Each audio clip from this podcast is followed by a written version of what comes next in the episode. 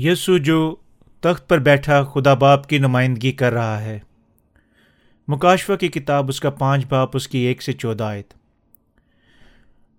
اور جو تخت پر بیٹھا تھا، میں نے اس کے ہاتھ، دہنے ہاتھ میں ایک کتاب دیکھی، جو اندر سے اور باہر سے لکھی ہوئی تھی، اور اسے سات مہرے لگا کر بند کیا گیا تھا۔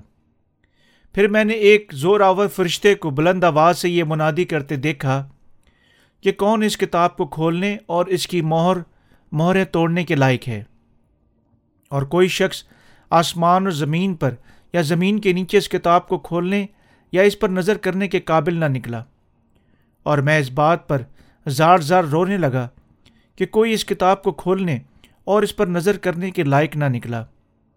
تب ان بزرگوں میں ایک نے مجھ سے کہا، ڈرو مت۔ دیکھ یہودا کے قبیلے کا وہ ببر جو داؤد کی اصل سے ہے، اس کتاب اور اس کی ساتویں مہروں کو کھولنے کے غالب آیا۔ اور میں نے اس تخت اور چار جانداروں اور ان بزرگوں کے بیچ میں گویا ذبح کیا، ہوا ایک برا کھڑا دیکھا۔ اس کے سات سینگ اور سات آنکھیں تھیں۔ یہ خدا کی ساتوں روئیں ہیں جو زمین تمام روئے زمیں پر بھیجی گئی ہیں۔ اس نے آ کر تخت پر بیٹھے ہوئے کے دائنے ہاتھ سے اس کتاب کو لے لیا۔ جب اس نے کتاب کو لے لیا تو وہ چاروں جاندار اور چوبیس بزرگ اس برا کے سامنے گر پڑے اور ہر ایک کے ہاتھ میں بربت اور ادو سے بھرے ہوئے سونے کے پیالے تھے۔ یہ مقدسوں کی دعائیں ہیں اور وہ یہ نیا گیت گانے لگے کہ تو ہی اس کتاب کو لینے اور اس کی موریں کھولنے کے لائق ہے۔ کیونکہ تو ذبح ہو کر اپنے خون سے ہر ایک قبیلے اور اہل زباں اور امت اور قوم میں سے خدا کے واسطے لوگوں کو خرید لیا اور ان کو ہمارے خداون کے لیے ایک بادشاہی اور کائن بنا دیا اور وہ زمین پر بادشاہی کرتے ہیں۔ اور جب میں نے نگاہ کی تو اس تخت اور ان جانداروں بزرگوں کے گردا گرد بہت سے فرشتوں کی آواز سنی، جن کا شمار لاکھوں اور کروڑوں میں تھا۔ اور وہ بلند آواز سے کہتے تھے کہ ذبح کیا ہوا برا ہی، قدرت، دولت، حکمت اور طاقت اور عزت اور تمجید اور حمد کے لائق ہے۔ پھر میں نے آسمان اور زمین کے نیچے کی اور سمندر کی سب مخلوقات کو یعنی سب چیزوں کو جو اس میں ہے، یہ کہتے سنا کہ جو تخت بیٹھا ہے، اس کی اور برا کی حمد اور عزت اور تمجید اور سنتلت ابل آباد رہے۔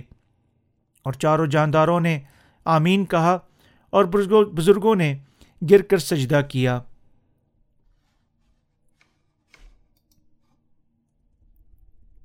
تشریح۔ آیت نمبر ایک، جو تخت پر بیٹھا تھا، میں نے اس کے دائنے ہاتھ میں ایک کتاب دیکھی، جو اندر سے اور باہر سے لکھی ہوئی تھی، اور اسے سات مہرے لگا کر بند کیا گیا تھا۔ یہاں بتایا گیا کہ خدا باپ کے دائنے ہاتھ میں ایک کتاب ہے، جسے سات مہرے لگا کر بند کیا گیا ہے۔ ہمارے خدا یسو مسیح نے اس کتاب کو خدا باپ کے دائنے ہاتھ سے لیا، جس کا مطلب ہے کہ یسو کو آسمان کے تمام اختیارات دیے گئے ہیں۔ آیت نمبر دو سے چار۔ پھر میں نے ایک اور زور آور فرشتے کو بلند آواز سے یہ منادی کرتے دیکھا کہ کون اس کتاب کو کھولنے اور اس کی مہریں توڑنے کے لائق ہے۔ اور کوئی شخص آسمان اور زمین پر یا زمین کے نیچے اس کتاب کو کھولنے یا اس پر نظر کرنے کے قابل نہ نکلا۔ اور میں اس بات پر زار زار زور رونے لگا کہ کوئی اس کتاب کو کھولنے اور اس پر نظر کرنے کے لائق نہ نکلا۔ یہاں اور کوئی نہیں، ماں سوائے یسو کے جو دنیا کا انصاف کر سکتا اور جس نے زمین، آسمان زمین کو خلق کیا اور جس میں وہ مقدسین کے ساتھ خدا باپ کے نمائندہ کے طور پر زندہ رہے گا۔ آیت نمبر پانچ۔ تب ان بزرگوں میں سے ایک نے مجھ سے کہا، ڈرو مت۔ دیکھ، یہودا کا قبیلہ، وہ جو ببر، جو داؤد کی اصل ہے، اس کتاب اور ان ساتوں مہروں کو کھولنے کے غالب آیا۔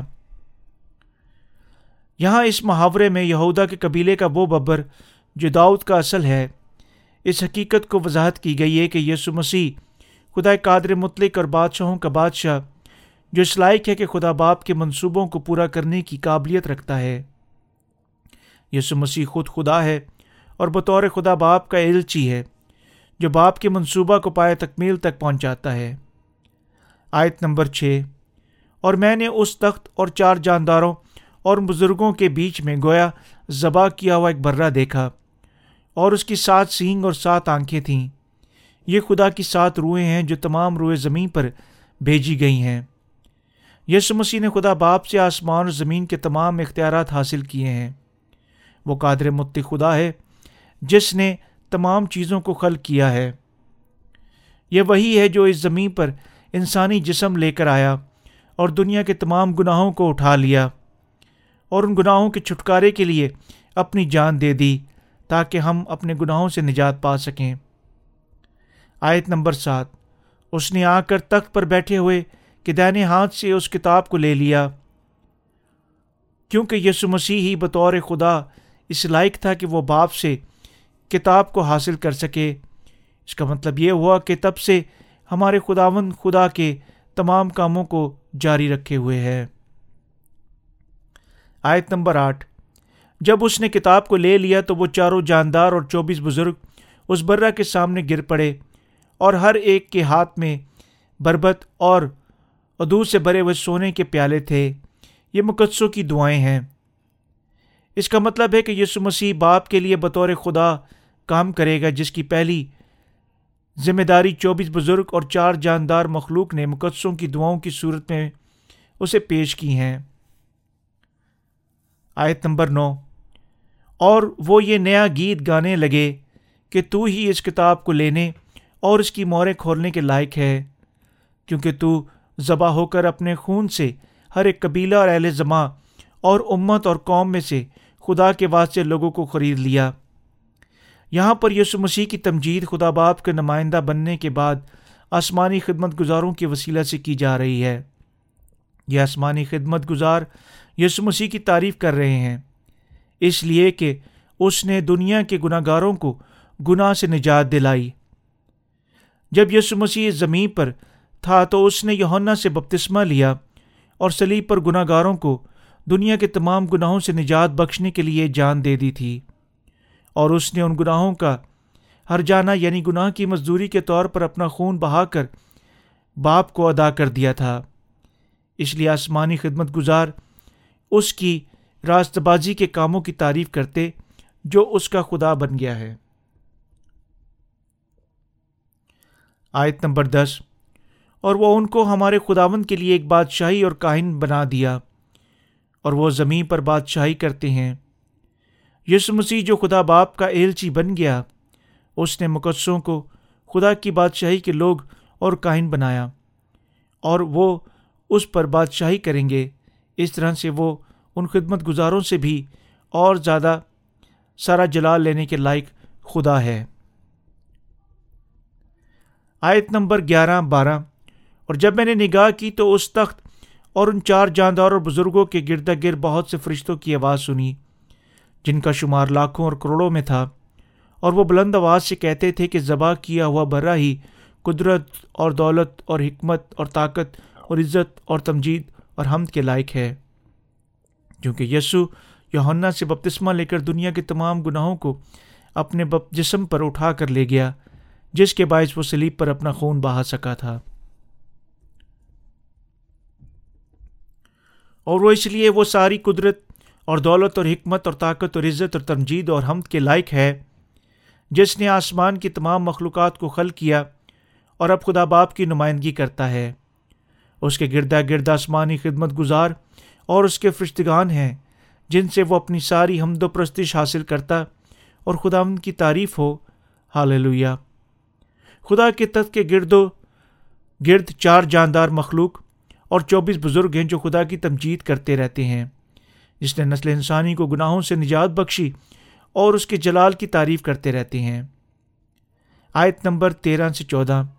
پھر میں نے آسمان اور زمین کے نیچے کی اور سمندر کی سب مخلوقات کو یعنی سب چیزوں کو، جو اس میں ہیں، یہ کہتے سنا کہ جو تخت پر بیٹھا ہے، اس کی اور برہ کی ہم عزت، تمجید اور سنتلت ابوالآباد رہے۔ اور چاروں جانداروں نے آمین کہا۔ اور بزرگوں نے گر کر سجدہ کیا۔ آخر کار یسو مسیح، جو خدا کا نمائندہ بن گیا ہے، وہ اس لائق ہے کہ آسمان کے خدمت گزاروں سے ساری حمد و ثناء کو حاصل کرے۔ آسمان کے تمام خدمت گزار اسے مبارک کہتے، عزت اور جلال ہمیشہ سے ہمیشہ تک دیتے رہتے ہیں۔ اسی لیے وہ عجیب اور مشیر خدا خدا ہے اور وہ اس لائق ہے کہ اس کی شکر گزاری کی جائے۔ تمام مقدسین جو آسمان و زمین میں ہیں، ساری عزت اور جلال اسی کو دیتے ہیں، جو تخت پر بیٹھا ہے، خدا باپ کی نمائندگی کر رہا ہے۔ آمین۔